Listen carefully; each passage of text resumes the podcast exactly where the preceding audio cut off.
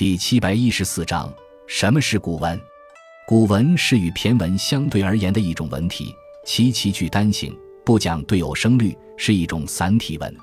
先秦两汉的散文以散行单句为主，不受格式拘束，质朴自由，有利于反映现实生活，表达思想。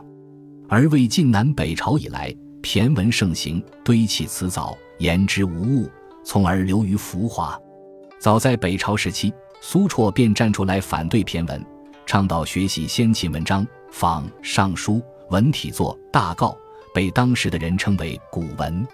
到中唐时期，这种变革文风的努力，经韩愈、柳宗元等人的大力提倡，形成一场声势浩大的古文运动。